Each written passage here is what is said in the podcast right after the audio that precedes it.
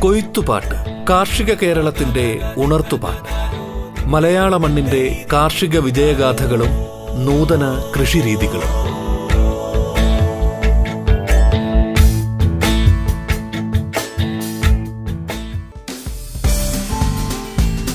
കൃഷി കേവലം ഒരു തൊഴിൽ എന്നതിനുമപ്പുറം ഒരു ജീവിതശൈലിയും സംസ്കാരവുമാണ്. നമ്മുടെ കാർഷിക രീതികളും കൃഷി സംബന്ധമായ അറിവുകളും മികച്ച കർഷകരുടെ അനുഭവങ്ങളും നവീന കൃഷി രീതികളും എല്ലാം പങ്കുവയ്ക്കുന്ന റേഡിയോ കേരളയുടെ പരിപാടിയാണ് കൊയ്ത്തുപാട്ട്.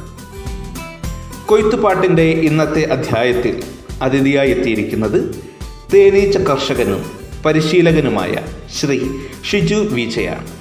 കാസർഗോഡ് കടുമിനി സ്വദേശിയാണ്. ശ്രീ ഷിജു വിജയ്ക്ക് കൊയ്ത്തുപാട്ടിലേക്ക് സ്വാഗതം.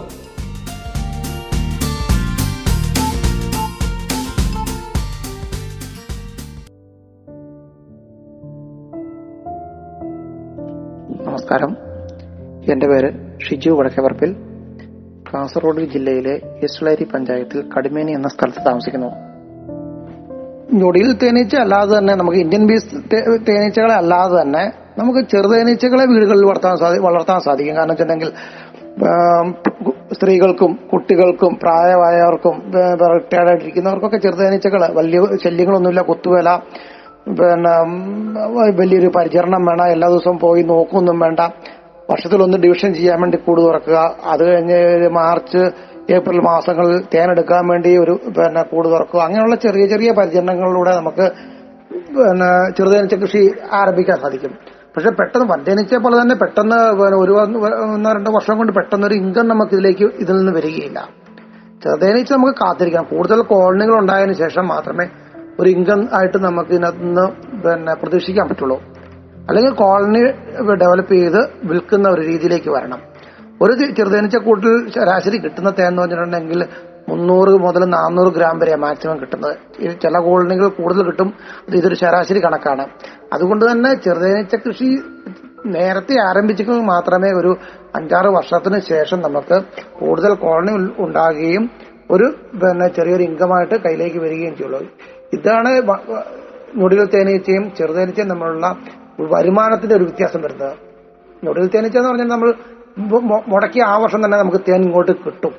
കാരണം നമുക്ക് ഒരു പെട്ടിയാണ് നമ്മൾ മേടിച്ച് വളർത്തുന്നതെങ്കിൽ പോലും നമുക്ക് ശരാശരി അഞ്ചു മുതൽ പത്ത് കിലോ വരെ തേനെങ്കിലും നമുക്ക് ഒരു വർഷം ആ കൂട്ടിൽ നിന്ന് കിട്ടും. സ്വന്തമായിട്ട് നമ്മൾ ഭക്ഷണം ഒരുക്കി നമ്മ അതായത് പച്ചക്കറിയെങ്കിലും നമ്മൾ സ്വന്തമായിട്ട് നമ്മുടെ കൃഷിയിടത്തിൽ ഉണ്ടായി പിന്നെ ഉൽപ്പാദിപ്പിച്ച് നമ്മൾ ഭക്ഷിക്കുകയാണെങ്കിൽ എത്രയോ രോഗങ്ങളെ നമുക്ക് നമ്മുടെ പിന്നെ വീട്ടുപടിക്കിൽ നിന്ന് മാറ്റി നിർത്തുവാൻ സാധിക്കും. നമ്മുടെ ശരീരത്തിലേക്ക് എത്താതെ നമുക്ക് മാറ്റി നിർത്തുവാൻ സാധിക്കും. കാരണം നമ്മുടെ ഇന്നത്തെ നമ്മുടെ പിന്നെ മനുഷ്യർ ഏറ്റവും കൂടുതൽ പണം ചെലവഴിക്കുന്നത് ആശുപത്രികൾക്ക് വേണ്ടിയാണ്. അതിന് പ്രധാന കാരണം നമ്മൾ ഉപയോഗിക്കുന്ന വിഷമയമായ ഭക്ഷണമാണ്. ഈ ഭക്ഷണം ശുദ്ധമായ നമുക്ക് ഒരു വിഷവുമില്ലാതെ നമ്മുടെ പറമ്പിൽ നമ്മൾ അധ്വാനിച്ചുണ്ടാക്കുന്ന ഭക്ഷണം നമുക്ക് കഴിക്കാൻ സാധിക്കുമെങ്കിൽ അത്രത്തോളം ആരോഗ്യം നമ്മുടെ പിന്നെ കുടുംബത്തിനും നമ്മുടെ സമൂഹത്തിനും നമുക്ക് പ്രദാനം ചെയ്യാൻ സാധിക്കും. അതിന് ഈ തേനീച്ചകൾ വളർത്തുന്ന പങ്ക് വളരെ വലുതാണ്. ഈ തേനീച്ചകൾ നമുക്ക് പിന്നെ തേനോടെയോ മറ്റ് പിന്നെ മറ്റു മൂലവർദ്ധന ഉൽപ്പന്നങ്ങളോടെ മാത്രമല്ല നമ്മുടെ പറമ്പിലെ വിളവ് വർധനവും അതോടുകൂടി നമ്മുടെ പിന്നെ സ്ഥലത്തിനുള്ള ഫലഭൂഷ്ഠതയ്ക്കും വളരെയധികം കാരണമാകുന്നുണ്ട്.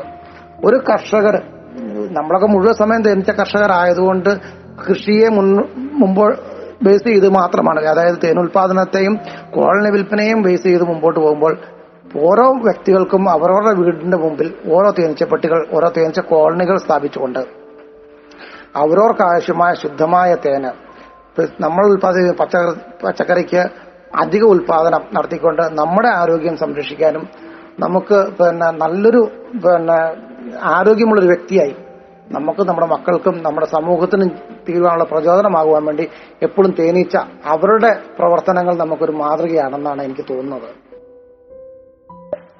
നമ്മുടെ കൃഷിഭവനും കൃഷി ഓഫീസും നമുക്ക് നല്ലൊരു പിന്നെ നല്ലൊരു പ്രചോദനം എപ്പോഴും തന്നിട്ടുണ്ട്. കാരണം മറ്റ് കൃഷിക്ക് കൊടുക്കുന്നത് പോലെയുള്ള ഒരു ധനസഹായമോ കാര്യങ്ങളൊന്നും ജനിച്ച കൃഷികൾക്ക് ഈ കൃഷിഭവൻ മുഖാന്തരം കിട്ടലില്ല എങ്കിൽ പോലും നമുക്ക് എനിക്കിവിടെ ഉണ്ടായിരുന്ന ഒരു മുൻ പിന്നെ ഓഫീസ് ജീവനക്കാരനായ പിന്നെ അസിസ്റ്റന്റ് ഓഫീസറായിരുന്ന രാജേഷ് സാറ് എനിക്ക് വളരെയധികം വേണ്ടപ്പെട്ട ഒരു വ്യക്തിയാണ്. അദ്ദേഹം ഏത് കാര്യങ്ങളിലും കാരണം വെച്ചാൽ ഞാൻ എന്ത് ആവശ്യങ്ങൾ പറഞ്ഞാലും പുള്ളി പിന്നെ ഓടി വരികയും അല്ലെങ്കിൽ എന്നോട് അഭിപ്രായങ്ങൾ പറയുകയും ഞാൻ നമുക്ക് ആവശ്യമായ പിന്നെ സഹായങ്ങൾ ചെയ്ത് എപ്പോഴും തരുന്നൊരു വ്യക്തിയായിരുന്നു. അദ്ദേഹം സ്ഥലമായി പോയിട്ട് പോലും അവിടെയുള്ള ആൾക്കാരോട് പിന്നെ നമ്മുടെ കൃഷിയെക്കുറിച്ച് പറയുകയും അവരുടെ നമുക്ക് പിന്നെ നല്ലൊരു അഭിപ്രായം ആ നാട്ടിൽ പോലും ഉണ്ടാക്കി തരാൻ അദ്ദേഹം വളരെ പിന്നെ ഒരു മുൻകൈ എടുത്തു. അതുപോലത്തെ കൊണ്ട് തന്നെ നമ്മുടെ കൃഷിയെ മറ്റു പുറം ലോകം അറിയിക്കാൻ അങ്ങനെയുള്ള നല്ല നല്ല ആൾക്കാരുടെ കുറെ പ്രചോദനം കുറെ പിന്തുണ നമുക്ക് വളരെയധികം അദ്ദേഹത്തെയൊക്കെ അദ്ദേഹത്തെയൊക്കെ ഞാൻ വളരെ നന്ദിയോടെയാണ് ഈ അവസരത്തിൽ ഓർമ്മിപ്പിക്കുന്നത്. കാരണം അദ്ദേഹത്തിന്റെയൊക്കെ അങ്ങനെയുള്ള ആൾക്കാരുടെ പിന്നെ ഒന്നും തന്നില്ലെങ്കിലും പിന്നെ പുറകിൽ നിന്ന് കിട്ടുന്ന ഒരു പിന്തുണ നമുക്ക് ഒരു നല്ല ഒരു പുഞ്ചിരി കൃഷിയിലൊക്കെ മുന്നേറാൻ വളരെയധികം പിന്നെ സഹായിക്കും. ഒരു കർഷകൻ എന്ന നിലയിൽ നമുക്ക് എപ്പോഴും ബുദ്ധിമുട്ടുകൾ ഉണ്ടാകും കാരണം കൃഷി ചെയ്യാൻ ഇറങ്ങുന്ന ആൾക്കാർക്ക് ബുദ്ധിമുട്ടുകൾ നമ്മുടെ നാട്ടിൽ പ്രത്യേകിച്ച് ബുദ്ധിമുട്ടുകൾ മാത്രമേ ഉള്ളൂ. കാരണം കൃഷിയില്ലാതെ ജീവിക്കാനാകുകയില്ല. ഭക്ഷണം ഉണ്ടാകണമെങ്കിലും പിന്നെ മറ്റും കൃഷി വേണം.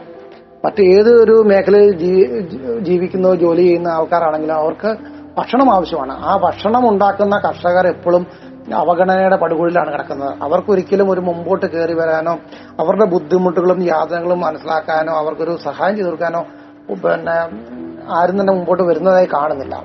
കാരണം കൃഷി നമുക്ക് ആവശ്യമായ ഭക്ഷണം ഉണ്ടാക്കി തരുന്നവരെ ഒരു മാന്യമായ രീതിയിൽ കാണുവാൻ പോലും ആരും സത്യത്തിൽ ശ്രമിക്കാറില്ല.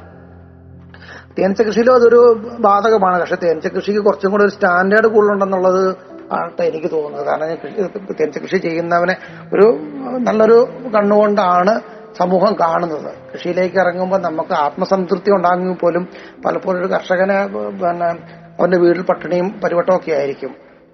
എങ്കിൽ പോലും കൃഷിയിൽ വന്നതിന് ശേഷം ബുദ്ധിമുട്ടുകൾ നമുക്ക് കൃഷി സംബന്ധമായിട്ട് ബുദ്ധിമുട്ടുകൾ നമുക്കുണ്ട്. കാരണം വെച്ചിട്ടുണ്ടെങ്കിൽ നമ്മുടെ ഉൽപാദനത്തിലെ ചെലവുകൾ പിന്നെ വർദ്ധിക്കുന്നത്.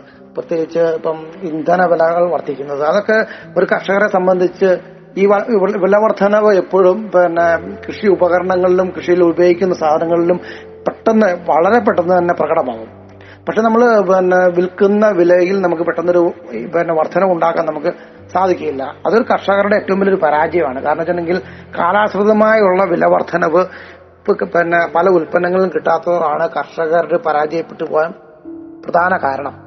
അവരുപയോഗിക്കുന്ന കൂലി അടക്കം അതായത് തൊഴിലാളികൾ കൊടുക്കുന്ന കൂലി അടക്കം വള എല്ലാ വർഷവും വർധനവുണ്ടാകുമ്പോഴും കർഷകർ ഉൽ- ഉൽപ്പാദിപ്പിച്ച് വിപണിയിൽ എത്തിക്കുന്ന ഒരു സാധനത്തിന് കിട്ടുന്ന വില പിന്നെ ഏറ്റക്കുറച്ചുകൾ പിന്നെ കയറുന്നതിനേക്കാൾ കൂടുതൽ ഉയർന്നതിനേക്കാൾ കൂടുതൽ താഴ്ന്ന ഒരവസ്ഥ ഒരു കർഷകന്റെ ഏറ്റവും വലിയൊരു വേദനയാണ്. അത് തേനീച്ച കൃഷിയിലും അതൊക്കെ തന്നെ ബാധകമാണ്. കാരണം വെച്ചിട്ടുണ്ടെങ്കിൽ കൃഷിക്ക് കൃഷിയിലേക്ക് ഇറങ്ങുമ്പം കാണുന്ന ഒരു ഇതല്ല. കഷ്ടപ്പാട് കൂടുതലുണ്ട് ബുദ്ധിമുട്ടുകളുണ്ട്. എങ്കിൽ പോലും കാലാവസ്ഥാ വ്യതിയാനങ്ങൾ വളരെയധികം പിന്നെ തേനീച്ച കൃഷിയെ പ്രതികൂലമായി ബാധിക്കുന്നു. കാരണം രണ്ടു മൂന്ന് വർഷമായിട്ടുള്ള കാലാവസ്ഥ നമുക്ക് മോശമായി ആണ്. കാരണം നല്ല ഉൽപാദനമാണെങ്കിൽ പിന്നെ പിന്നെ ഒരു ശരാശരി ഒരു പത്ത് കിലോയ്ക്ക് മുകളിലേക്ക് പതിനഞ്ച് കിലോ വരെ ഒരു പെട്ടിൽ നിന്ന് തേൻ കിട്ടുന്ന അവസ്ഥയിൽ ഈ വർഷമൊക്കെ കഷ്ടി കിട്ടിയത് ആറ് കിലോയാണ്. അപ്പം പിന്നെ മൂന്നിലൊന്ന് ഓളം ഉൽപാദനം കുറയുന്നു. ഈ മൂന്നിലൊന്നും ഉൽപാദനം കുറയുമ്പോൾ തന്നെ നമ്മുടെ ഉൽപാദന ചെലവിൽ വരുന്ന ഒരു കുറവും വരുന്നില്ല. അപ്പൊ നമുക്ക് എങ്കിൽ ഈ കുറവുണ്ടാകുന്നതനുസരിച്ച് ഒരു വില ഉയർത്തി നമുക്ക് വിൽക്കുവാൻ സാധിക്കും. അതിട്ടില്ല താനും. അപ്പൊ കർഷകൻ എന്ന നിലയിൽ ഈ ഭാഗ ബുദ്ധിമുട്ടുകൾ ഒരു തന്നെ എപ്പോഴും നമുക്ക് ആരെടുത്ത് വിളിച്ചു പറഞ്ഞുകൊണ്ട് നടക്കാൻ സാധിക്കില്ല. അതുകൊണ്ട് തന്നെ നമുക്കൊരു നമ്മുടെ ഉള്ളിന്റെ ഉള്ളിൽ ഉള്ള- ഉള്ള ഒരു വേദനയാണ്. ഈ കോവിഡ് കാലത്തെ തേനീച്ച കൃഷി അല്പം ബുദ്ധിമുട്ട് തന്നെ ആയിരുന്നു കാരണം വെച്ചിട്ടുണ്ടെങ്കിൽ നമുക്ക് പുറത്തിറങ്ങാൻ പറ്റില്ല. ലോക്ക്ഡൌൺ ആണ്. ഒരിക്കലും നമ്മുടെ സ്വന്തം പറമ്പിൽ മാത്രമല്ല തേനീച്ചകൾ ഉള്ളത്. കാരണം വെച്ചിട്ടുണ്ടെങ്കിൽ ഒരു ഏരിയയിൽ നമുക്ക് ഇരുപത് മുതൽ ഇരുപത്തഞ്ച് കോളനികൾ വരെ പിന്നെ സ്ഥാപിക്കാൻ സാധിക്കുകയുള്ളൂ. അപ്പം പിന്നെ നമുക്ക് പുറത്തേക്ക് പോകണം വണ്ടി ഓടിച്ച് പുറത്തു പോകണം. അതൊക്കെ വളരെ പ്രശ്നങ്ങളായിരുന്നു. നിയമപരമായ പല വർഷങ്ങളും നമ്മൾ നേരിട്ടു. എങ്കിൽ പോലും ചില എഴുത്തുകളും മറ്റ് സർക്കാർ നമുക്ക് തേനീച്ച കർഷകനാണെന്നുള്ള ചില രേഖകളും ഒക്കെ ആയിട്ട് നമ്മൾ പോവുകയും എങ്കിൽ പോലും പലപ്പോഴും പിന്നെ വാണിംഗ് പിന്നെ പോലീസിന്റെ ഭാഗത്തുനിന്ന് വാണിംഗ് ഒക്കെ തരികയുണ്ടായി.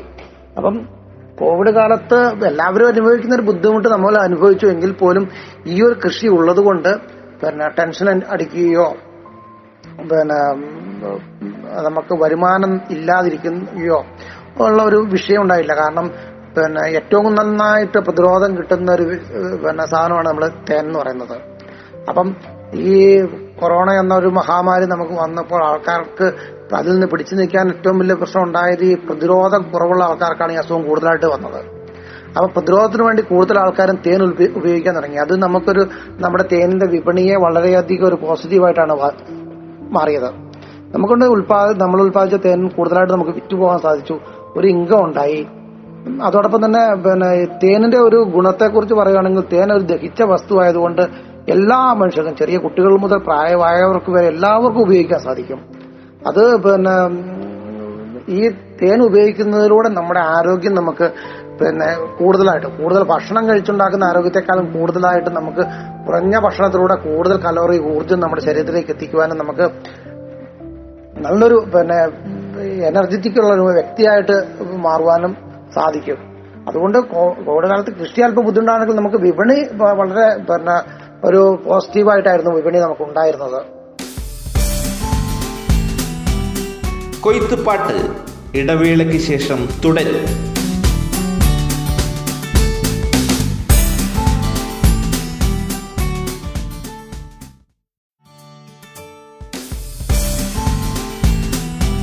തുടർന്ന് കേൾക്കാം കൊയ്ത്തുപാട്ട്.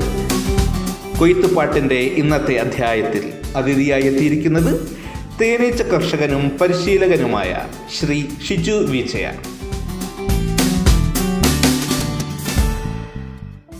ഞാനിപ്പോ പരിപാലിക്കുന്നതിൽ ഞാൻ പറഞ്ഞല്ലോ ഞാൻ ചെറുതേനീച്ചയാണ് തുടങ്ങിയത്. എങ്കിൽ പോലും ഞാനൊരു പതിനഞ്ച് വർഷം മുമ്പ് തന്നെ വൻതേനീച്ച കൃഷിയിൽ ആരംഭിച്ചിരുന്നു. അതിനു മുമ്പ് തന്നെ കുറച്ച് കോളനികൾ എന്റെ അടുത്ത് ഉണ്ടായിരുന്നു. വലിയ പിന്നെ വലിയ കാര്യമായ പരിശീലനമൊന്നും ഇല്ലെങ്കിലും എനിക്കറിയുന്ന രീതിയിലൊക്കെ അന്ന് അത് വളർത്തിക്കൊണ്ടു വന്നു ശേഷം കൂടുതലായ പരിശീലനം നേടി. ഞാൻ പിന്നെ തേനീച്ച കൃഷിയിലേക്ക് ഇറങ്ങി. കുറെ കോളനി നശിച്ചുപോയി. കുറച്ച് വളർന്ന് കിട്ടി. കുറച്ച് തേൻ ഉൽപ്പാദിപ്പിച്ചു. കുറച്ച് അടുത്തുള്ളവർക്ക് കൊടുത്തു. അങ്ങനെയൊക്കെ പിന്നെ വളർന്നു വരികയാണ്. അപ്പോഴാണ് നമ്മുടെ സോഷ്യൽ മീഡിയ ഫേസ്ബുക്ക് വാട്സപ്പ് മുതലായുള്ള സോഷ്യൽ മീഡിയ വളരെയധികം ആക്റ്റീവ് ആയത് എന്ന് പറഞ്ഞിട്ടുണ്ടെങ്കിൽ നമ്മുടെയൊക്കെ കയ്യിൽ ഒരു സ്മാർട്ട് ഫോൺ വന്നു. നമ്മളൊക്കെ അത് ഉപയോഗിക്കാൻ തുടങ്ങി. ആ ഒരു ബന്ധം നമ്മുടെ ഈ കൃഷിയിൽ എനിക്ക് ഏറ്റവും കൂടുതൽ പിന്നെ എന്റെ കൃഷിയെയും എന്റെ ജീവിതത്തെ മാറ്റി മറിച്ചത് ഈ സ്മാർട്ട് ഫോണാണ് പല ആൾക്കാരുടെയും ജീവിതത്തിൽ ഈ സ്മാർട്ട് ഫോണുകൾ പലതരത്തിൽ നല്ല രീതിയിലും മോശമായ രീതിയിലും പിന്നെ മാറ്റങ്ങൾ ഉണ്ടായപ്പോൾ ഞാൻ ഈ പിന്നെ സ്മാർട്ട് ഫോൺ കൊണ്ട് എന്റെ ജീവിതത്തിലും എന്റെ കൃഷിയിലും എന്റെ വളർച്ചയിൽ തന്നെ എനിക്ക് വളരെ വ്യക്തമായ ഒരു മാറ്റം വരുത്താൻ സാധിച്ചു. കാരണം എനിക്ക് ഈ എന്റെ ചുറ്റുവട്ടത്തുള്ള കർഷകരെ അല്ലാതെ കേരളത്തിൽ അങ്ങോളം ഇങ്ങോളം ഇന്ത്യയിലെ പല പ്രദേശത്തും കൃഷി ചെയ്യുന്ന പല കർഷകരുമായിട്ട് എനിക്കൊരു ബന്ധം പുലർത്താൻ സാധിച്ചു. അവരുടെ കൃഷി രീതികൾ പഠിക്കാൻ സാധിച്ചു. അവരുടെ വിപണന രീതികൾ പഠിക്കുവാൻ സാധിച്ചു. അവരോടുള്ള ബന്ധങ്ങൾ മൂലം പല സ്ഥലത്തു നിന്നുള്ള നമുക്ക് പിന്നെ തേനി തേനിനുള്ള ആവശ്യക്കാരെ നമുക്ക് കണ്ടെത്തുവാൻ സാധിച്ചു. അങ്ങനെ നമ്മൾ ഉത്പാദിപ്പിക്കുന്ന തേനുകൾ നമുക്ക് വിറ്റ് തീരും എന്നുള്ള ഒരു പിന്നെ ഉറപ്പ് നമ്മുടെ നമുക്ക് കിട്ടി. അപ്പോഴേക്കും അതുകൊണ്ട് തന്നെ കൂടുതൽ നല്ല കൃഷി രീതികൾ നല്ല ഐഡിയകൾ ഐഡിയകൾ നല്ല പിന്നെ പ്ലാനുകളൊക്കെ നമുക്ക് മനസ്സിലായി കഴിഞ്ഞപ്പോൾ നല്ല പിന്നെ ടെക്നിക്കുകളൊക്കെ നമുക്ക് മനസ്സിലായപ്പോൾ കൂടു കൃഷിയെ കൂടുതലായിട്ട് എങ്ങനെ കാണണം എങ്ങനെ അതിന് വിപണനം നടത്തണം എങ്ങനെ നമുക്ക് പിന്നെ പിന്നെ സംരക്ഷിച്ചു നിർത്തണം ഏറ്റവും കൂടുതൽ തേൻ എങ്ങനെ എന്നുള്ള കാര്യത്തിൽ കുറെ പിന്നെ പഠനങ്ങൾ പിന്നെ അല്ല അറിവുകൾ നമുക്ക് മറ്റുള്ളവരിൽ നിന്ന് കിട്ടിയപ്പോൾ അത് പിന്നെ എനിക്ക് കൂടുതലായിട്ട് കോളനി കൂടുതൽ കോളനി വളർത്താനും പരിപാലിക്കാനും സാധിച്ചു. ഇപ്പോൾ എന്റെ ഏകദേശം പിന്നെ ഒരു വർഷം പിന്നെ ഞാൻ തേനെടുക്കുവാൻ വേണ്ടി ഒരു മുന്നൂറോളം കോളനികളാണ് തേനെടുക്കാൻ വേണ്ടി ഞാൻ പിന്നെ നിർത്തുന്നത്. ഏകദേശം ഒരു അഞ്ഞൂറിനും എഴുന്നൂറിനും ഇടയ്ക്ക് കോളനികൾ ഞാൻ ഒരു വർഷം പിന്നെ ആവശ്യക്കാർക്ക് പുതിയ കർഷകർക്കും മറ്റുള്ളവർക്കും ഒക്കെ ആയിട്ട് പിന്നെ വിൽ- വിൽക്കുന്നുമുണ്ട്. അപ്പം മുന്നൂറ് ഞാനും എന്റെ വൈഫും കൂടെയാണ് തിരഞ്ഞെടുക്കാൻ വേണ്ടി പോകുന്നത്. അതുകൊണ്ട് തന്നെ ഞങ്ങൾക്ക് മറ്റു തൊഴിലാളികളൊന്നുമില്ല. അത് പിന്നെ തൊഴിലാളികൾ നമ്മുടെ കേരളത്തിലെ ഒരു ഈ ഇതുപോലുള്ള തൊഴിലുകൾക്കൊന്നും തൊഴിലാളികളെ കിട്ടുക വളരെ ബുദ്ധിമുട്ടാണ്. ഇപ്പൊ ഞാനും എന്റെ എന്റെ ഭാര്യയും കൂടെ തന്നെ കൈകാര്യം ചെയ്യാൻ പറ്റുന്ന തേൻ സീസണിൽ തന്നെ കൈകാര്യം ചെയ്യുമെന്ന ഒരു ഇതാണ് ഇരുന്നൂറ്റമ്പത് മുന്നൂറിനടക്ക് ഏകദേശം മുന്നൂറോളം കോളനികളാണ് ഞങ്ങൾ തേനെടുക്കാൻ വേണ്ടി സൂക്ഷിക്കുന്നത്. അതുപോലെ തന്നെ തേനീച്ച കൃഷി കൃഷിയെക്കുറിച്ച് പറയുകയാണെങ്കിൽ ഒരു സെന്റ് സ്ഥലം പോലും ഇല്ലാത്തവന് ചെയ്യാൻ പറ്റുന്ന കൃഷിയാണ് തേനീച്ച കൃഷി. കാരണം ഒരിക്കലും തേനീച്ച നമ്മൾ വെക്കുന്ന ഒരു പറമ്പിൽ നിന്നോ അല്ലെങ്കിൽ ആ ഒരു ഏരിയയിൽ നിന്നോ ആയിരിക്കണം എന്നില്ല പിന്നെ തേനും പൂമ്പൊടിയും കളക്ട് ചെയ്ത് കോളനി വളർത്തുകയും തേൻ ഉൽപ്പാദിപ്പിക്കുകയും ചെയ്യുന്നത്. അവർക്ക് എവിടെയാണോ അവരെ ആരും തടയുന്നില്ല. കാരണം നിങ്ങൾ എവിടുത്തെ ഏത് പറമ്പിലെ തേനീച്ചയാണോ ആരുടെ തേനീച്ചയാണെന്നോ എവിടെ ചെന്നാലും ആരും ചോദിക്കുന്നില്ല. അവർക്ക് ഇഷ്ടമുള്ള സ്ഥലത്ത് ചെന്നിട്ട് അവർ തേനും പൂമ്പൊടിയും കളക്ട് ചെയ്ത് തിരിച്ചു വന്ന് നമ്മുടെ കൂട്ടിൽ വന്ന് പിന്നെ നമ്മുടെ കൂട്ടിൽ നിക്ഷേപിക്കുന്നു. അപ്പൊ നമുക്ക് ആവശ്യം എന്ന് പറഞ്ഞിട്ടുണ്ടെങ്കിൽ നമുക്ക് നമ്മുടെ നമുക്ക് വാടകയ്ക്ക് താമസിക്കുന്ന ഒരു വ്യക്തിയാണെങ്കിൽ പോലും തേനീച്ച കൃഷിയിലേക്ക് ഇറങ്ങാം. കാരണം വെച്ചിട്ടുണ്ടെങ്കിൽ നമ്മുടെ സ്വന്തക്കാരന്റെയോ സുഹൃത്തുക്കളുടെയോ അയലോക്കാരന്റെയോ ഒരു ഒഴിഞ്ഞിടക്കുന്ന ഒരു പറമ്പിൽ നമുക്ക് ചോദിക്കാം അവിടെ ഞാൻ തേനീച്ചപ്പെട്ടി വെച്ചോട്ടെ എന്ന്. ചോദിച്ചാൽ അവിടെ നമുക്ക് തേനീച്ചപ്പെട്ടി സ്ഥാപിക്കാം. അവർക്ക് നമ്മളൊരു വർഷം തേൻ എടുക്കുന്ന സമയത്ത് ഒരു പടിയായിട്ട് തേൻ കൊടുക്കുകയോ കാര്യങ്ങളോ എന്തെങ്കിലും ആയിട്ട് ഒരു ഡീലിംഗ് ഉണ്ടായച്ചാൽ മതി. അപ്പൊ അങ്ങനെ ഒരു പിന്നെ സ്വന്തമായിട്ട് ഒരു സ്ഥലം പോലും ഇല്ലാതെ കൃഷി ചെയ്യാൻ ബുദ്ധിമുട്ട് ആയിരിക്കുന്ന ആൾക്കാർക്കൊക്കെ തേനീച്ച കൃഷിയിലേക്ക് പിന്നെ അതായത് ഇൻകം പിന്നെ മുതൽ മുടക്കാൻ വളരെയധികം കുറവുള്ള ആൾക്കാർക്ക് ചെറിയ മുതൽ ഓരോ വർഷം കുറേശ്ശെ കുറേശ്ശെ മുതൽ മുടക്കി തേനീച്ച കൃഷിയിലേക്ക് വരാവുന്നതാണ്. അപ്പം തേനീച്ച കൃഷി എന്ന് പറയുന്നത് നമുക്ക് പിന്നെ ഒരു പിന്നെ ഏരിയ ഇല്ലാതെ സ്വന്തമായിട്ട് ഒരു ഭൂപ്രദേശ ഭൂമി ഇല്ലാതെ ഒരു പാട്ടത്തൊന്നും എടുക്കാതെ തന്നെ നമുക്ക് കൃഷി ചെയ്യാൻ പറ്റുന്ന ഒരു കൃഷിയാണ്. അതുകൊണ്ട് എല്ലാവർക്കും തന്നെ കൃഷിയിലേക്ക് വരാൻ സാധിക്കും. താല്പര്യം വേണം.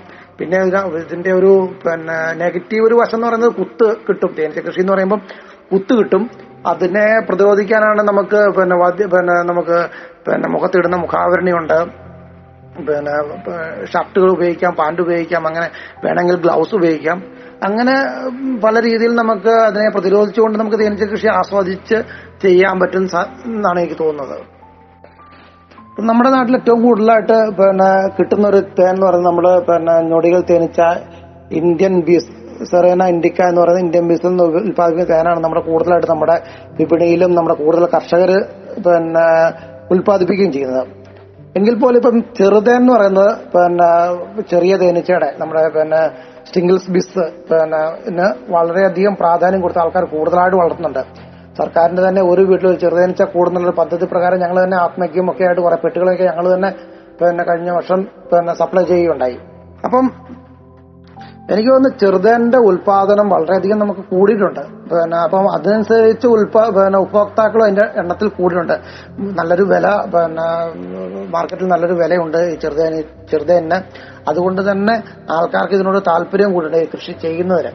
എങ്കിൽ പോലും ചിലടത്ത് കാട്ടുതേനും ചെറുതേനും തമ്മിലുള്ള താരതമ്യം പല പലയിടത്തും കാണുന്നുണ്ട്. എനിക്ക് തോന്നുന്ന ഒരു താരതമ്യത്തിന്റെ ആവശ്യം തേനുകൾ തമ്മിലൊരു താരതമ്യത്തിന്റെ ആവശ്യമില്ല. കാരണം ഉൽപ്പാദിപ്പിക്കുന്ന സ്ഥലത്തിന്റെ പ്രത്യേകതയും വളരുന്ന ചെടികളുടെ പ്രത്യേകതയും പിന്നെ ഉൽപാദി കൊണ്ടിരുന്ന എടുത്തുകൊണ്ടുവന്ന അത് പിന്നെ അതിനെ പിന്നെ പ്രോസസ് അതായത് ഇവരുടെ ഉള്ളിൽ കൂടെയുള്ള ചില പിന്നെ ദഹന പ്രക്രിയയിലൂടെയാണ് തിരിച്ച് തേനായിട്ട് നമ്മുടെ കൂട്ടിലേക്ക് വരുന്നത്. അപ്പൊ ചില തേനീച്ചകളുടെ ചില എൻസൈമുകളുടെ പ്രത്യേകതയൊക്കെ കൂടെ തേനുകളുടെ ഗുണനിലവാരത്തെ കൃത്യമായിട്ട് ബാധിക്കുന്നുണ്ട്. അപ്പൊ കാട്ടുതേൻ എന്ന് പറയുന്നത് വൻ തേനീച്ചകൾ ഫോറസ്റ്റുകളിൽ നിന്ന് എടുക്കുന്നത് അതിന്റെ അതിന് അതിന്റേതായ ഗുണമുണ്ട്. എങ്കിലും അതിലൊട്ടും കുറയാതെ എത്രയോ അധികമാണ് ചെറുതേനീച്ചകൾ ഉൽപ്പാദിപ്പിക്കുന്ന തേനിന്റെ മൂല്യം. കാരണം അത് വളരെയധികം ഔഷധ ഗുണം ഉള്ളതാണ്. ചെറിയ തേനീച്ചകളായതുകൊണ്ട് വളരെയധികം ചെറിയ പിന്നെ തുളസിയും പിന്നെ പോലുള്ള ചീരകൾ പോലുള്ള ചെറിയ കാട്ടുചെടികളിൽ നിന്നും കാ- പുല്ലിൽ നിന്നും ഒക്കെ ആയിട്ട് പോയി തേൻ സംഭരിച്ചു സംഭരിച്ചു കൊണ്ടുവെക്കുന്നു അതുപോലെ തന്നെ അവർ കൊണ്ടുവെക്കുന്ന ചെറിയൊരു പോ പിന്നെ ഒരു മെഴുകിന്റെ ചെറിയൊരു ഗോളങ്ങൾ നിങ്ങൾ പലപ്പോഴും പല ആൾക്കാരും കണ്ടിട്ടുണ്ടാവും. ചെറുതേന്റെ പൊളിച്ചു നോക്കുമ്പോൾ ചെറിയ ചെറിയ മുന്തിരിക്കുലകൾ പോലുള്ള ചെറിയ ചെറിയ ഗോളങ്ങളിലാണ് ഇവ പിന്നെ തേൻ സൂക്ഷിക്കുന്നത്. ഈ ഗോളങ്ങൾ എന്ന് പറയുന്നത് നമ്മുടെ മാവ് വട്ട മരുത് അത് പിന്നെ പ്ലാവ് ഇതുപോലുള്ള മരങ്ങളുടെ കറകളും ഇവരുടെ ശരീരത്തിൽ ഊറി വരുന്ന പിന്നെ മെഴുകും കൂടെ ചേർത്തുണ്ടാക്കുന്ന ഒരുതരം പശയാണ്. ഈ പശ ഇതിനകത്ത് ഈ മരങ്ങളിൽ നിന്നുണ്ടാകുന്ന എല്ലാവിധ ഔഷധ ഗുണങ്ങളും ഇതിനകത്തുണ്ട്. അപ്പൊ ഇതിനകത്ത് ഇരിക്കുന്ന തേനിന്റെ അതിന്റെതായ ഔഷധ ഗുണം ഉണ്ടാവും അതുപോലെ ചെറുതേനീച്ചകളിൽ ദഹന പ്രക്രിയയുള്ള തേൻ വരുമ്പോൾ പിന്നെ പുറത്തുനിന്ന് കിട്ടുന്ന നെക്ടറാണ് വെറും പൂന്തേൻ മാത്രമാണ് പുറത്തുനിന്ന് കിട്ടുന്നത്.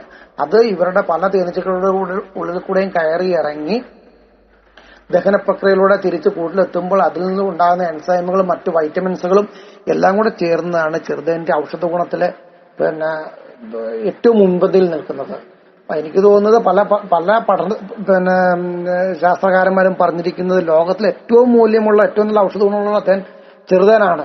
പക്ഷെ ഇതിനെ ആരും പ്രൊമോട്ട് ചെയ്ത് കൊണ്ടുവരാൻ ആരും ശ്രമിക്കാറില്ല. കാരണം നമ്മുടെ പിന്നെ വിദേശത്തുള്ള സിദർഹണിക്കൊക്കെയാണ് പിന്നെ ഒരു ലക്ഷം രൂപയ്ക്കൊക്കെ മുകളിലാണ് വില എന്നാണ് പറയുന്നത്. പക്ഷെ പല കർഷകരും പല പിന്നെ വിപണിയിൽ ലീഡിൽ നിൽക്കുന്ന പല ആൾക്കാരും പറയുന്നത് അതിനേക്കാളും എത്രയോ മുന്തിയതാണ് നമ്മുടെ ചെറുതാൻ. അതിന്റെ ഒരു മണം അടിച്ചാൽ തന്നെ മതി നമുക്ക് പിന്നെ പിന്നെ കോരിക്കരിക്കാൻ തോന്നുന്ന ഒരു പിന്നെ അത്രമാത്രം പിന്നെ ഔഷധവും രുചിയുമുള്ള ഒരു ചെറുതാനാണ്. പക്ഷെ ആരും അതിനെ പ്രൊമോട്ട് ചെയ്ത് കൊണ്ടുവരുന്നില്ല ചെറുതാന്റെ ഈ മൂല്യം. പിന്നെ നമ്മുടെ പ്രത്യേകിച്ച് നമ്മുടെ ഒരു മലയോര മേഖലയൊക്കെ ആയതുകൊണ്ട് ആരും അതിനെ അത്ര ഒരു തീക്ഷ്ണമായിട്ട് കാണുന്നില്ല. എങ്കിൽ പോലും എനിക്ക് തോന്നുന്നത് പിന്നെ ചെറുതാനാണ് ഏറ്റവും നല്ല ഒരു ഔഷധ ഗുണമുള്ളത്. പക്ഷെ കാട്ടുതേന്റെ വില നമ്മൾ ഒട്ടും കുറയ്ക്കുന്നില്ല. അതിന് അതിന്റെതായ ചില പ്രത്യേകതകളുണ്ട്. അതിന്റെ രുചിയും മണത്തിലും ഒക്കെ പ്രത്യേകതയുണ്ട് എങ്കിൽ പോലും നമ്മുടെ ചെറുതേനെ നമ്മൾ ഒരിക്കലും പുറകോട്ട് മാറ്റരുത്. കൂടുതൽ ആൾക്കാർ ചെറുതായ കൃഷിയിലേക്ക് വരണം. എല്ലാ വീട്ടിലും അവന്റെ മക്കൾക്ക് ആവശ്യമായ ഒരു തുള്ളി ഒരു തുള്ളി ഒരു തുള്ളി തേൻ കൊടുക്കുവാൻ ആവശ്യമായ ഒരു പിന്നെ ഒരു ബോക്സ് എങ്കിലും സ്ഥാപിക്കണം. അതിനുള്ള എന്ത് സഹായം ഞങ്ങളൊക്കെ ചെയ്തു കൊടുക്കുന്നുണ്ട്?